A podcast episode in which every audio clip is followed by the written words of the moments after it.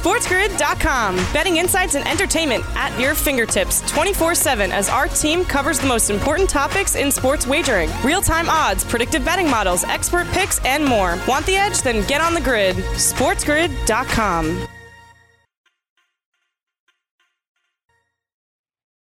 And welcome to Fantasy Sports Today. Have a happy Monday, is what they always say. And of course, we will here on this show. We got fantasy football, of course, to discuss. Some very big news in the world of college basketball as we zone in on March Madness and the Final Four. I know it's very big for us here on Sports Grid. And of course, recapping a great winning score for Dustin Johnson at the Masters. I am Craig Mish along with Joe Pisapia. A wonderful day of football, and of course, a lot more to go with it here on this Monday. Joe, how are you? I'm doing great. What a phenomenal game against uh, the Arizona Cardinals and Buffalo Bills. That was the one I had my eye on. You knew that. It did not disappoint me. What a finish for that game. Most, if not all, except one of the home teams in the NFL won on Sunday in another wacky thing where you look at it, you go, how could that happen? How could we have that happen where almost every single team at home wins? That never happens in the NFL, especially in a year where there's no home field advantage. So it was crazy. Again, you had the Masters as well. A lot to talk about, a lot to break down. Thank goodness they give us two full hours here on the network to do it. Yeah, and we will. But before we go any further, the biggest news of the day is, and, and they've been going back and forth on this in terms mm-hmm. of the NCAA tournament. And here on Sports Grid, I know that we cover the uh, national championship and the field of 68 uh, honestly better than anybody else. We did it here last year. But uh, the good news is is it looks like the college basketball season is going to be played and move on. I know rick pitino the head coach at iona made a comment last week maybe we push this thing back. And certainly uh, all guesses are off as far as what could possibly happen. Uh, but it looks like there's speculation that the tournament is going to be played in march and also bubbled up just like the nba in one location and that location is the site of the 2021 Final Four in Indianapolis, Indiana. So if that does come to pass, definitely the safest way to get this thing done. I know the college basketball season normally is underway at this point. They're going to start in, I believe, less than two weeks. So starting off with that here on the show, college basketball season definitely looks like it is on. And the championship being held in Indianapolis along with everybody else. So, Joe, that definitely brings in a lot of questions, a lot of interest because they played, of course, the NBA in Orlando virtually in one spot. And now mm-hmm. they're going to have to figure out how to play this entire tournament in several spots because I don't think that they could just play in one arena. So that'll be something interesting to keep an eye on as we move forward. But that is really the big uh, the big story as we start today. It is, and and different from a logistic standpoint because you're dealing with professionals, you know, with a collective bargaining agreement and all that, as opposed to student athletes. Let's not forget. I mean, they are student athletes at the end of the day too. So it's going to be a very different process, but they're hoping for the same product, which is can we have these games? Can we have this tournament? Can this all work? The NHL and the NBA were able to uh, successfully make that all work this past year. So in 2021, it seems like the smartest thing to do if you want this to happen it's probably maybe the only way you can get this done. So obviously, as more information kind of filters out there, we'll have a better idea what that picture looks like. But it's going to be a little bit different because you're talking about college athletes here and not professionals. Yep. All right. So let's get into our headlines for today. Dustin Johnson, lowest winning score in Masters history at Augusta over the weekend. So congratulations to Dustin Johnson. It was really over before it started on Sunday. It was it was amazing how well that he played to see a result in basically so quickly and know exactly who was going to win. Not normal. Uh, not normal to see a hail mary at the end of a football game. That's for sure. From a betting perspective, this was really uh, fascinating the way that this thing. Uh, panned out in the end with the bomb by uh, Kyler Murray throwing to DeAndre Hopkins. He basically didn't even out jump them. The ball just kind of fell into his hands. He out outmuscled them to get the ball. Uh, and Arizona, uh, early in the week, it was a win for them. Midway through the week, it was a loss for them. They take a, a knee on on the two point conversion, so they don't cover for some people. Uh, very interesting from a gambling perspective. You had people who won with the Bills, won with Arizona, lost with Arizona, lost with Arizona, and pushed. You had it all across the board. So very, very fascinating way to end the game. Uh, Matt Prater kicked a 59 yard field goal for the Lions to beat the Redskins. Of course, they did not cover, but they keep moving toward a potential playoff spot. A uh, interesting another beat in terms of uh, the spread in the end is Cleveland wins by three. Now the line was three earlier in the week, but Nick Chubb ran uh, basically out of bounds to you know mm-hmm. stop the game. He did not end up covering for his team which is perfectly fine because again, you want Cleveland to get the win. Uh, Drew Brees will be a question mark moving forward. He left the game yesterday. looked like a shoulder injury, could have been a rib injury, which is what they're saying. We're going to probably get news on that today, I would guess. He ended up playing the second half along with Taysom, Will, uh, Taysom Hill for the New Orleans Saints. And not, and not to mention, he looked a little bit rusty too. So we'll see what ends up happening with Winston. Uh, officially a rib contusion for Drew Brees, so that would put his his uh, status in doubt for sure for this weekend. Mm-hmm. Uh, also, Teddy Bridgewater status in doubt too for the Panthers. We'll get to them in a little bit. And the Lakers trade Danny Green for the 28th pick in the draft. The Lakers are already making moves. We've got the NBA draft coming up this week. It will be very well represented. In fact, one of the kids who's going to be in the NBA draft this week actually went to my kid's school. So Vernon mm. Carey Jr., who will be a first round pick, uh, went to university school in Davie, played one year at Duke. He'll be a top 20 pick this coming week. So I'll be focused in on him. And of course, Edwards from Georgia will be the first pick overall. Uh, so that's a lot. That's a lot to start with. that so. is a lot. you know, so I, I guess we got about a minute to go. So pick pick one topic and run with it.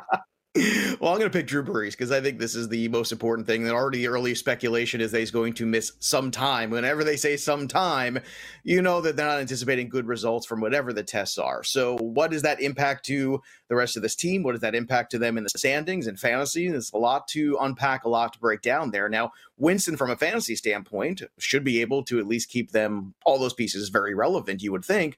But it's about wins and losses now because you are right there neck and neck with the Tampa Bay Bucks. You've beaten them twice now, so you have the upper hand in terms of tiebreaker. But look, overall, long term, it's about getting Drew Brees healthy for the playoffs. And again, this is a, a tough one here and a tough timing of it as well for the New Orleans Saints. Yeah, it certainly is. Uh, coming up next, we'll have our fantasy standouts from the weekend. We'll go through them quarterback, running back, and wide receiver. Stay on the grid. We'll be right back.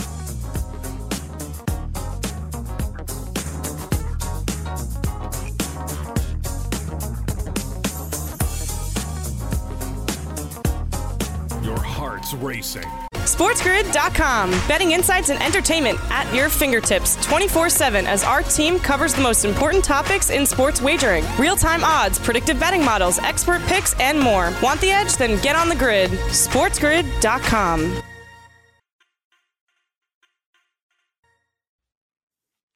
Time to go through our fantasy standouts from week 10 in the NFL on Sunday. For fantasy, it was not a great week for me when you end up starting guys like with the last name Hasty or Dallas. Then you know where your season is headed. And unfortunately, it looks like the end is coming near here for my fantasy teams. But for the rest of you out there who are still kicking around 500 and trying to get there. We're going to help you try and get over the top here toward the end. It has not been an easy task this year for sure. So if you are over 500, good job in any fantasy league that you're playing, that's for sure. All right, we'll start off with Tom Brady, the greatest of all time, did prove indeed that the secret sauce to Brady is just not playing against the Saints. He has been the MVP of the league if you eliminate those two games. He is, again, let me say this again. He has been the MVP of the NFL if you eliminate the two games against the Saints. But we're not going to do that because that's not the way that it works. He threw for four touchdowns. He rushed for one. He was fantastic. He was perfect basically against Carolina. And it just goes to show you that no way is he done. And anytime he's challenged, he ends up coming through. Ben Roethlisberger, 27 to 46, threw over 330 passing yards against the Bengals Swiss cheese defense. He threw for four. Claypool was involved. Juju was involved. Diontae Johnson was involved as well. We'll get to that in just a bit. Antonio Gibson scored two touchdowns, but in this day and age of fantasy football, this is the best that you can possibly ask for in fantasy because very few running backs are viable. And Gibson ended up scoring 20 fantasy points just by the volume of getting the carries and the touches and, and scoring in the end. Josh Jacobs also scored two touchdowns against Denver. He carved them up 112 rushing yards, four receptions, 24 receiving yards, and two touchdowns. The Broncos just kept turning the ball over in their own uh, in their own red zone, and that's that's the way that went down. Uh, Alvin Kamara, not a great rushing day, but scored three touchdowns for the Saints, mostly near the goal line. Seven receptions, 83 receiving yards, and three touchdowns. A also huge day for Marquez Valdes Scantling, four receptions, 149 yards for him, and a touchdown on people's bench, more likely than not. And DeAndre Hopkins, let's, let's not kid ourselves here. He did nothing until he caught that bomb at the end of the game. But we'll always look back on that game because Hail Marys in the NFL don't happen that often like that to win games. Maybe once every couple of years. And indeed, it was a, uh, a phenomenal catch by Hopkins. Uh, all basically the other team has to do in those spots. I, I, I, to me, it's like a fireable offense to let that happen in the NFL. Like you just, it, it, should never ever happen. And in the nature that it happened with Hopkins is another one of those. I remember when Caldwell let that happen for the Lions, I believe, uh, and maybe Aaron Rodgers did it a couple times. But just knock the ball down. Like I don't understand why these guys continually try and catch the ball, but that's what happened. And and Hopkins out muscled them and, and ended up winning the game. well, and not just anybody too. We're talking about three of the best defenders in the secondary in the NFL. We're talking about Micah Hyde. We're talking about Poyer. We're talking about uh, White. We're talking about like some of the best in the business and Hopkins just went up there. It was all perfect. It all worked out for him. It was it was a fascinating ending to the game. And you know, my kids had come down to watch the end of the game, and they saw the Stefon Diggs touchdown. Went, oh, it's only thirty seconds. That means it's over because they're still getting up to speed with football, and they've done a really good job. They can name all the teams now. I'm very proud of them. They see a helmet. They know exactly who's playing and what's going on. But they said it's over. I said, well, let's gotta wait because they got a couple timeouts there, and Kyler Murray is special, and he makes things happen. And sure enough, something happened. And it was a glorious finish to that game. It was super fun to watch there, unless, of course, you're a Buffalo Bills fan, not so much. And it kind of gets lost in the shuffle how good Diggs was in this game, too, because Diggs had a tremendous, that would be the catch we'd be talking about if not for the Hail Mary. Stefon Diggs made a phenomenal touchdown catch there at the end. He had a huge day in fantasy. He's not on this board because he kind of gets lost in the shuffle of, like you said, DeAndre Hopkins in that one moment at the end, which made for a big fantasy day for him. Uh, certainly, Josh Jacobs is one of the more undervalued guys too. You see him on the board today. We don't talk about him enough. He is the guy, and maybe as as time goes on, we start to maybe appreciate him a little bit more. I feel like he might be that guy that kind of gets taken for granted every year in fantasy. The Antonio Gibson game is a game that I don't think you could be surprised or shocked that it happened because Detroit's giving up more points to running backs than any other fantasy defense out there. Almost 30 points a game. It's kind of insane when you think about that. But to the running back position, they're giving up 30 points per game. It's just a ton of touchdowns and a ton of like nobody can basically do any wrong against them. And uh, Antonio Gibson certainly looked good in this game, but McKissic also had some moments in this game too. Uh, I can't believe Alex Smith threw for as many yards as he did there, but uh, again, it was not enough at the end. And Tom Brady, I mean, what more is there to say? You're right. Tom Brady right now is a 20 to 1 odds to win the MVP on FanDuel, Craig, but I mean, an angry Tom Brady, it's like the Hulk. You just got to get out of his way. I mean, if you embarrass him one week, I'll tell you, it's a good thing the playoffs were never double elimination because I mean, Tom Brady would have never lost a Super Bowl if that was the case. But Tom Brady continues to uh, to show you why he can still go, why he can still do this, and why he didn't want to step away and retire. And this was a huge, important game there uh, for the Tampa Bay Bucks after, let's be honest, an absolute embarrassment the week before on Sunday Night Football. And, and it just goes to show that it's not even about writing Brady off. It's whatever the Saints are doing to prepare for the Buccaneers has worked.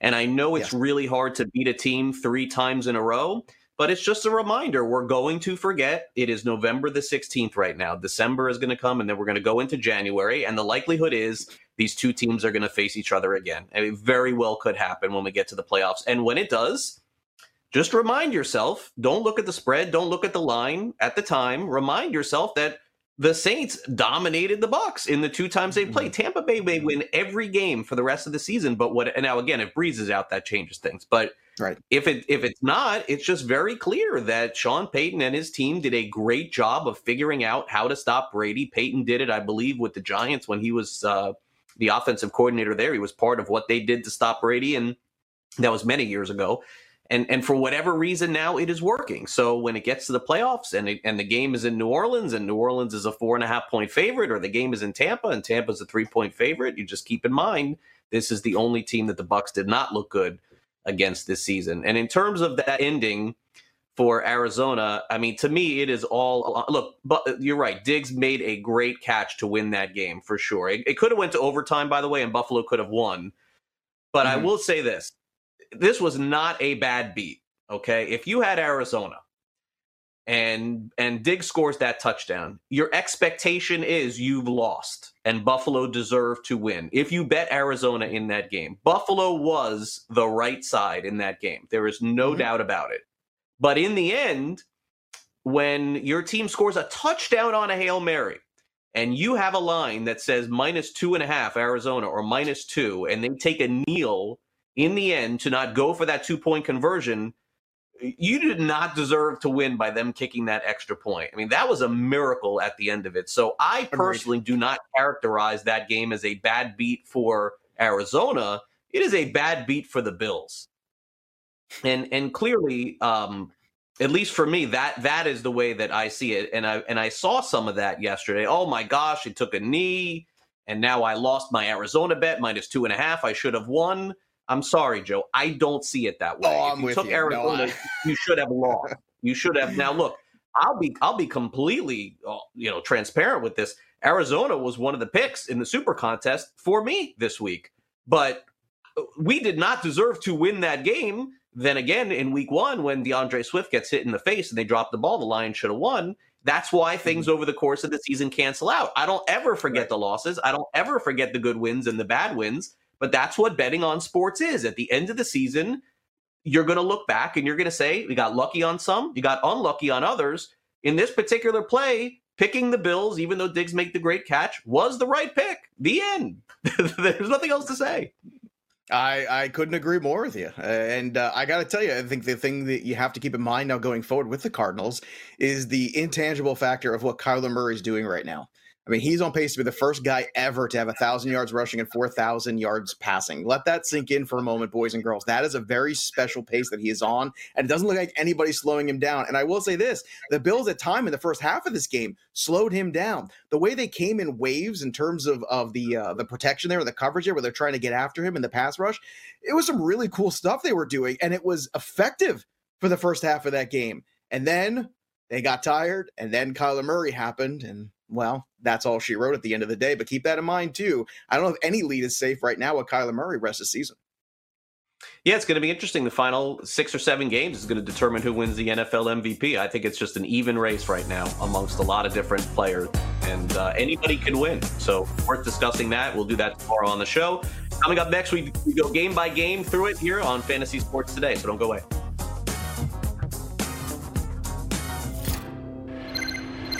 SportsGrid.com. Betting insights and entertainment at your fingertips 24 7 as our team covers the most important topics in sports wagering real time odds, predictive betting models, expert picks, and more. Want the edge? Then get on the grid. SportsGrid.com.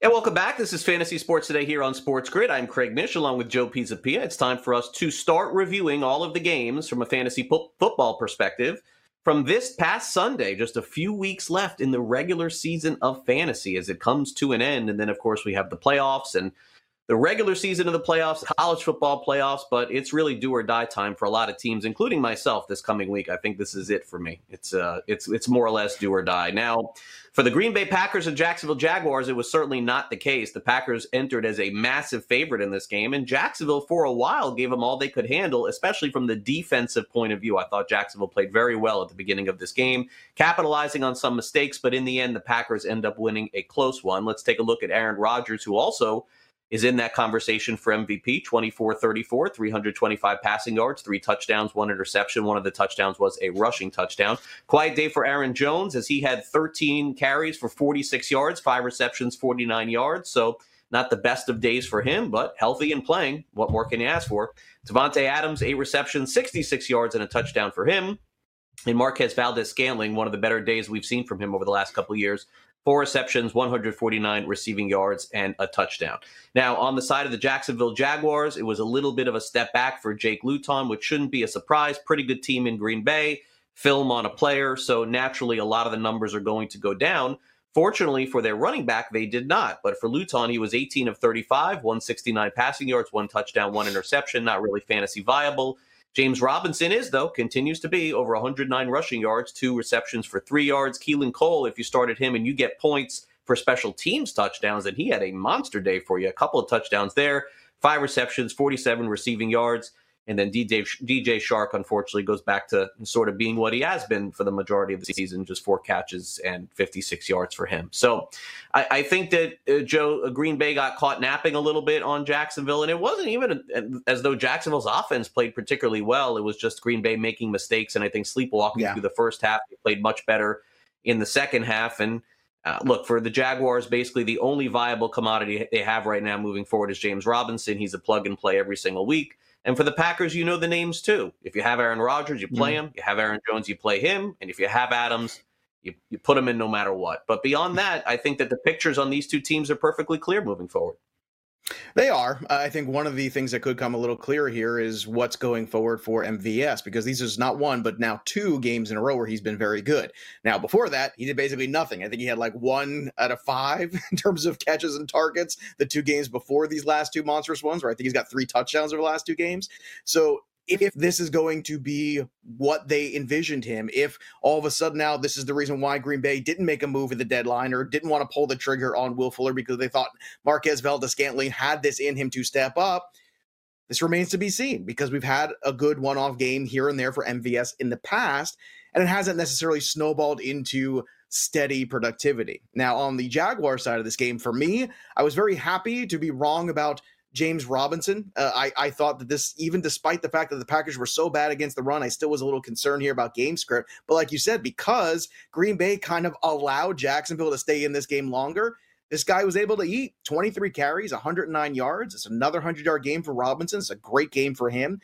And DJ Chark, I would just say this to folks out there too. I had warned everybody going into this matchup on the show last week that this is a really tough cornerback matchup for DJ Chark. He was going to have Jaire Alexander on him, number one graded PFF corner this year so far, that it would be tough. I would, going forward, I would give him that benefit of the doubt going forward, I think DJ Chark is a guy that if you do have a spot there wide receiver three, you take a shot with him and see here what this next game shows you, and after that, and after that. Because look, a lot of the options there aren't great at wide receiver three anyway. If Luton is going to be useful there with Chark as he was in that first game, you can kind of take what you saw in the first game, take what you saw in the second game against a much tougher matchup for him on paper, and then maybe split the difference. And I think you could live with something in between. And if something in between is something like, you know, six catches for 75 yards or something like that, well, that's something that you can live with as a wide receiver three going forward in PPR leagues. So let's not judge DJ Chark too harshly on this game because of the matchup, but let's also not elevate him too far because how good he was two weeks ago against the Texans, because the same thing is true, just the different sides of that coin.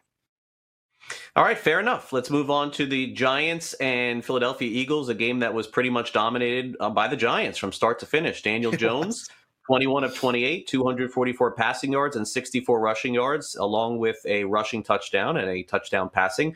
Wayne Gallman, two more touchdowns for him, 18 carries, 53 yards, one reception, seven yards. Also, Alfred Morris looked pretty good. He was pretty much uh, being used a lot in this game. Darius Slayton, five for 93, and Sterling Shepard, six for 47. The Giants had a very good game plan in this one. It was just run the ball, run the ball, and, and run the ball some more, essentially, and mm-hmm. wait for Philadelphia to either turn the ball over or punt. And Philadelphia just basically did not convert a third down. Uh, a third down at all in this game. I think they were like one for 12 or 0 for 12. They played horribly. Uh, Wentz was 21 of 37, 208 passing yards, just a disaster of a day. And this is coming off a bye for them, by the way. Miles Sanders, 15 of 85, also two receptions. He looked pretty good. So did Boston Scott, who ended up scoring a touchdown. And once again, absolutely no contribution from wide receivers or tight ends. Goedert got hurt early in this one. He came back and played. Rodgers had four receptions for 60 yards. And uh, look, I, I, suppose the story is the Giants are the best betting team in the NFL in 2020. There's no yeah. other way to look at it. They just keep covering, they keep winning. And – look, some of it is luck when it comes to covering. I mean, that's just just the nature sure. of, of sports betting. But uh, I think in this situation, what you kind of have to ask yourself about Philadelphia moving forward is just like how they deserve to be a favorite in any game in particular. Mm. They just, to me, I don't, I don't think Giants are good, but I, I, mean, Philadelphia, Joe, looks horrible to me. They look terrible. Like they look yeah. done. And and so I, I could see the Giants passing them in the standings. I know it's crazy to say, but I could see it. Oh, I could see it too. And I've been kind of on this track for a while, you know. And we talked about not just covering all the time, but we talk about the effort level. They don't match up well against anybody because they don't have as much talent on their roster top to bottom. But what they do have is effort. They just don't quit. They don't go away. And I think you got to go back to the coach here and the head coach and Joe Judge. And what he's been able to do is he gets these guys every week to have a decent enough game plan to compete they somehow hang in games despite the massive amount of turnovers that they still have. And Daniel Jones is always that guy that turns over the football too. They've still been able to cover and win some games despite that as well. Daniel Jones has been making plays with his legs. And luckily in this one, he was able to get into the end zone before he outran his own legs this time around in that great run for the touchdown. But that's what they do. They just they don't quit. And I think that's very admirable. And I think going forward in this division, it's something to really consider. It would not shock me at the end of the day if they were at the top of the standings. And I think there was a real trap coming into this game of saying, okay, everybody's healthy, or at least most people are healthy now for the Eagles this is the get right game for the Eagles. It was a very dangerous set of circumstances because they really haven't had anybody all healthy together at the same time. This was the game where they did, right? So, okay, well, we got Miles Sanders back, we got Goedert back, uh, we got Reagor, we got all the guys that we've been looking for all year, right? Now should be our time. But it's not always as easy as that, especially because Carson Wentz still continues to make bad decisions. He still refuses to check down. He still refuses to force the football where he shouldn't. And on top of which, the offensive line still having problems. Check this out. The last uh, six games, for the seven straight games, excuse me, he has been sacked three or more times. Seven straight games. I mean, at a certain point, the offensive line has to be held accountable too. The game plan has to be held accountable. And at one point now, does Doug Pederson start to really worry about his job security? Because I understand he just won a Super Bowl not that long ago, but Philly can be a fickle town. And right now, I think everyone's looking at this and saying, why aren't we just beating everybody? We have more talent than everybody that's left here. Theoretically, we have more personnel. We should be winning. Dak Prescott is out. The Giants are not, quote, very good. We got Alex Smith playing quarterback for the Washington football team, and the Philadelphia Eagles, literally, Craig, cannot get out of their own way. And just because they are healthy now, it is a real trap even next week of saying, well, it was the first week of everybody back together. How many times are we going to start making excuses? When do we stop doing that with the Philadelphia Eagles and just say, hey, maybe they are just not executing or going to execute well enough all season? I watched this game start to finish. To me, it just was a, it was like the Eagles just were the gang that couldn't shoot straight. They could not get anything right, save that one big run for Boston Scott. And after that, look, I mean, the Giants just show up every week for better or worse. They are pesky and dangerous, and everybody better recognize it. Yeah, and, at this point, I mean, I guess six and ten wins the division. Honestly, like it oh, may. God, it, it I, may. I just, it, I just got a shiver when you said six and ten. I think you might be right. I mean, who's getting oh, to seven and nine in this division? I don't. I, don't I mean, remember, Philadelphia uh, has a tie, so they could literally be six, nine, and one and win. It could be the Giants. I don't think it'll be Washington or Dallas. I think it is New York or Philadelphia. But at this stage, I mean, it could be New York winning six games. I mean, it really could. It's just embarrassing how bad the football has been. And two teams basically playing. And I understand the Giants are a little, you know, they're playing at home, so they have an advantage. But remember, the odds makers made Philadelphia more than a three point favorite in this game, and mm-hmm. it just it it wasn't deserved, I guess, in the end. So uh, we'll see. But yeah, it's the division that basically nobody wants to win, and that's the way it was last year, and it's the way it is this year again, it's unfortunately. And to it think if Dallas could have just gotten, if Dallas could have gotten Dalton or anyone to just play 500 ball, they would have got in there. Like it's it's eh, crazy to think they, they with all the talent they have, bad. they could just have anyone. Just you're right, and and we thought it was bad last year that nobody wanted to win this division. It is worse. It is, and that's very rare. That two and, years and, in a row, I, and it's bad. shocking. And we could say what well, what happened with Dak Prescott. You know, maybe it would have been a different tune. Maybe they could just outscore people, and that, and that's honestly at this point, it's fair to think that maybe Dak Prescott could have overcome this and gotten them to eight and up. Yeah, right, eight eight. So we're on the same page there. But I think the bigger question now is where are we at with the regression of Carson Wentz? Because a few years ago, him and Deshaun Watson were the two hottest young quarterbacks in the NFL that could do no wrong, and everybody wanted them in every dynasty league. Now, where are we at? They could not be more polar opposite. Watson still looks like Watson despite all the struggles of the Texans. But Carson Wentz does not look like the same guy. And that is a question that they have to figure out sooner than later. Yeah, everyone points to their offensive line being graded last in the NFL. That definitely has to be considered in the conversation, but I think it goes beyond that as well. SportsGrid.com. Betting insights and entertainment at your fingertips 24 7 as our team covers the most important topics in sports wagering real time odds, predictive betting models, expert picks, and more. Want the edge? Then get on the grid. SportsGrid.com.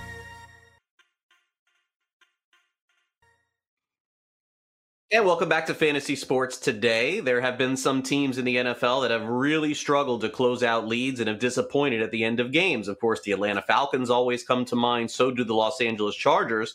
But we're going on two years of the Detroit Lions literally giving away games in the end. And yesterday was almost no different. It could be a different conversation that we'd be having today as the Lions went up 24 to 3. And the Washington football game found their way back in this, not just in garbage time, but also almost won the game. But let, first, let's check in on the fantasy aspect of it as Matthew Stafford threw for three touchdowns yesterday and 276 passing yards. He was 24 of 33. It looks like they finally are giving D'Andre Swift more of an opportunity, which is a good thing. 16 carries, 81 rushing yards, also five receptions, 68 receiving yards, and a touchdown. So perhaps this is the beginning of a good Swift, but we'll see. Marvin Jones has been very good with Golladay out, eight receptions, 96 receiving yards, and a touchdown. And Marvin Hall also stepped up with two receptions, 61 receiving yards for a touchdown. And Golladay, since he didn't practice all week last week, we could be looking at exactly the same for the Lions this week. Now, in terms of Washington, Alex Smith had his best day ever 38 of 55, uh, 390 passing yards for Alex Smith. We mentioned Antonio Gibson at the at the top of the show, so those are his numbers again. J.D. McKissic continues to catch Alex Smith's checkdowns, seven receptions, 43 receiving yards, and a touchdown for him. So giving you a very good fantasy day. Terry McLaurin, seven receptions, 95 receiving yards, 15 fantasy points for him as well, maybe 16 in some leagues. And Isaiah Wright, six receptions, 59 yards, makes our list for the first time all season long. Maybe he's somebody to consider moving forward if Alex Smith ends up liking him. But it is staggering to me, Joe, and really unacceptable in the way that the Lions just continue to give away games. My gosh, like they had that thing won, but just like they do every time, they take their foot off the pedal. They just start running the ball, and the other team comes back. Their defense sort of bends but doesn't break. And in this case, it didn't. They were very fortunate to get the win. And the Lions are, are, trying to chase down 500. I think this officially puts Washington season to an end. They, they certainly have a shot in that division, but I don't I don't know that that is the case again. And from a fantasy perspective, I suppose Swift is really the bigger story mm. here to think maybe if you stashed him all season long that you can continue to play him. But as we've seen with other rookie running backs in the NFL, seems like head coaches have been really hesitant to just give it to one guy. Yeah, you're right. The Detroit Lions certainly do struggle to close out games, and uh, maybe they should have Alec Baldwin's character from Glengarry Glen Ross show up, do a little pep talk about closing. Always no be closing maybe a little intimidation factor would be nice. You know, uh, hey, coffee's for closers. Put that Gatorade down. Put it down. But anyway, D'Andre Swift, this was his first start in the NFL. So for whatever that means, you could take that going forward. And you know, we talked last year about the guys that kind of came on the second half and who those rookie running backs were: Miles Sanders, Devin Singletary, and it feels like Swift could be in that kind of mode. And and it's funny because Swift was that one guy who, who's ADP did not rise. In fact, it actually sunk a little bit when Adrian Peterson showed up into town. So this was the one rookie running back that I thought personally was a good investment because hey, you don't have to overpay for him like you do for Jonathan Taylor or some of the other guys. We're getting a lot of us or a first round pick like Clyde Edwards-Helaire. This is a guy going much later than that that you could take a flyer on. And he was also a very big trade target on this show more than one week because of, hey, don't forget, the second half, sometimes the teams start turning things over to these rookie running backs. And if this was the first start, and this is the kind of play he's going to get going forward, or at least close to it in terms of touches, sign me up. We want 20 touches a week out of D'Andre Swift. I think if they commit to that number, Craig, then you're going to have a very good running back, maybe even a running back that wins you some leagues because of where you got him or when you acquired him or what you acquired him for. So I think this is something to really pay attention to and also pay attention to what happens when Kenny Golladay comes back in too. If it gets better or if it gets worse. And that is something also to keep in mind. So for Detroit, I think I'm holding out hope here that D'Andre Swift has the second half that I think he's capable of having, but the coaching staff's got to turn it over to him. And look, Alex Smith bailed me out. I told you I was in the super flex with no more quarterbacks, Matt Ryan on a bye. Alex Smith was my zero bid. I'm out of money. And he threw for 390 yards. I don't know how it happened. Uh, I guess I just got lucky this week, and like you said, sometimes it's better to be lucky than good. I would not anticipate 390 from Alex Smith every week. Don't get caught into a false sense of security there. But Gibson and McKissic had a good game against one of the worst defenses against the run. So also don't get too crazy about that going forward. To monitor that closely and the matchups going forward. All right, let's go to the Tampa Bay Bucks and Carolina Panthers. We hit on Tom Brady early on. He threw for 341 passing yards an unbelievable day for Brady against the Carolina Panthers, who, by the way, hung in in the first half in this game, but then the second half, it was all Bucks. Ronald Jones had his best day as a pro. He had a 98 yard touchdown, 192 rushing yards, also reception as well. So there we go with Jones. Chris Godwin, six receptions, 92 yards. Hey, Mike Evans even got involved. Six receptions, 77 and a touchdown. Antonio Brown, seven receptions, 69 yards. We'll see what he does forward in the offense. And Rob Gronkowski ended up scoring in this game, two receptions, 51 yards for him as Gronk really over the last few weeks has become a viable starter in fantasy football at tight end. When Brady is running that well, everyone's going to have a good day, and that's mm-hmm. what happened yesterday. Now, Teddy Bridgewater got hurt in this game, and so his status is in question, and they really don't have a viable backup. So we're going to have to keep an eye on what that means. Also, Christian McCaffrey already ruled out for this week, so you'll be seeing more of Mike Davis. Bridgewater, if you started him, well, I mean, he did throw three touchdowns. If you lose points for picks, that may have hurt. But in the end, he probably gave you the 20 points you were looking for. Mike Davis did not, unfortunately, seven for 32 and four receptions. And DJ Moore, four receptions, 96 yards, and a touchdown. There'll be better days ahead for the Panthers. They're still playing a little bit over their head, Joe. So uh, I think that you can come out of this game not feeling too badly about them unless Teddy Bridgewater is out. And for the Bucks, it was good to see uh, Tom Brady getting everybody involved, and it finally Mike Evans getting more involved in the yeah. offense because I think that's a player drafted really high. That's been a big disappointment. Well, look when you see eight catches for Godwin, uh, six for Evans, seven for Antonio Brown. Uh, that that's a very dangerous thing. I think opposing defenses are looking at that going, "Oh, that's going to be a tough day at the office when we play the Bucks." It was already pretty tough anyway. But that's a lot of people to worry about. And then you have that long run by Ronald Jones, and I will wear the dunce cap. I, I'm an idiot. Leonard Fournette, I thought would be the better guy. I'm wrong again. Now next week, Leonard Fournette will be good, and I'll be wrong again. You can't get this right no matter what you do. But uh, I got a great stat on tomorrow's show for Ronald Jones, so stick around for that because uh, it might feel better about Ronald Jones going forward and whether or not he can build on this huge game here. A record, by the way, most rushing yards in a game by a Tampa Bay Buccaneer. So congratulations to you, Ronald Jones. I'm wearing the dunce cap. You did it. Good job by you. Never count out Tom Brady. It's just a stupid thing to do. And like you said, you know, Gronk has definitely outperformed our expectations. I had zero expectations going into the season for Gronk. He has gotten better as the season's gone on. As a tight end, you just got to get that touchdown more often than not in the last few weeks. He's able to do that, Craig. He's become a tight end one. And as far as Carolina goes, I'm fascinated to see what happens with them down the stretch run. Because if Bridgewater is hurt and does miss time, we already have the illusion that McCaffrey's not going to be playing uh, in week 11. It's a good matchup for Mike Davis. So maybe they'll get running the football a ton in this game. That's potentially coming up in week 11 for Mike Davis. But Carolina's done a really good job this year being competitive. It doesn't always show up in the win loss column for them, but it shows up when you're watching the games. They compete, just like the Giants in a lot of ways, too. This team shows up every week. So now that they're starting to fade out of it in terms of wins and losses, do they start to quit a little bit? And that's going to be a fascinating thing to see what this head coach has been able to do and what kind of culture they've been able to create here with Matt Rhule and Joe Brady and some of these other guys here, this new regime here in Carolina. So if they continue to compete, even though the losses keep piling up, then I think you've really found the right culture and the right guy to lead this team forward here. And I think Carolina, regardless, this is a year of growing for them.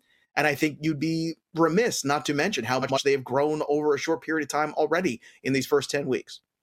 Yeah, and, and, I wouldn't be surprised to not see McCaffrey again. Honestly, I just don't think that there's a point. Uh, the Panthers have played well enough to get to six or seven wins. If Bridgewater is hurt, they'd be insane to bring McCaffrey back anytime soon. Uh, I, have been very impressed with them all season long, and I'm not going to look at this one game and say I'm off them. In fact, if there was a right spot for them, I probably would take them against the spread. But uh, they, it's just a tough matchup for them. And uh, and and again with the Buccaneers, you just gotta you just gotta understand where they're at here. They're struggling against one team in the NFL and playing great against everybody else, so they're a great bet as well.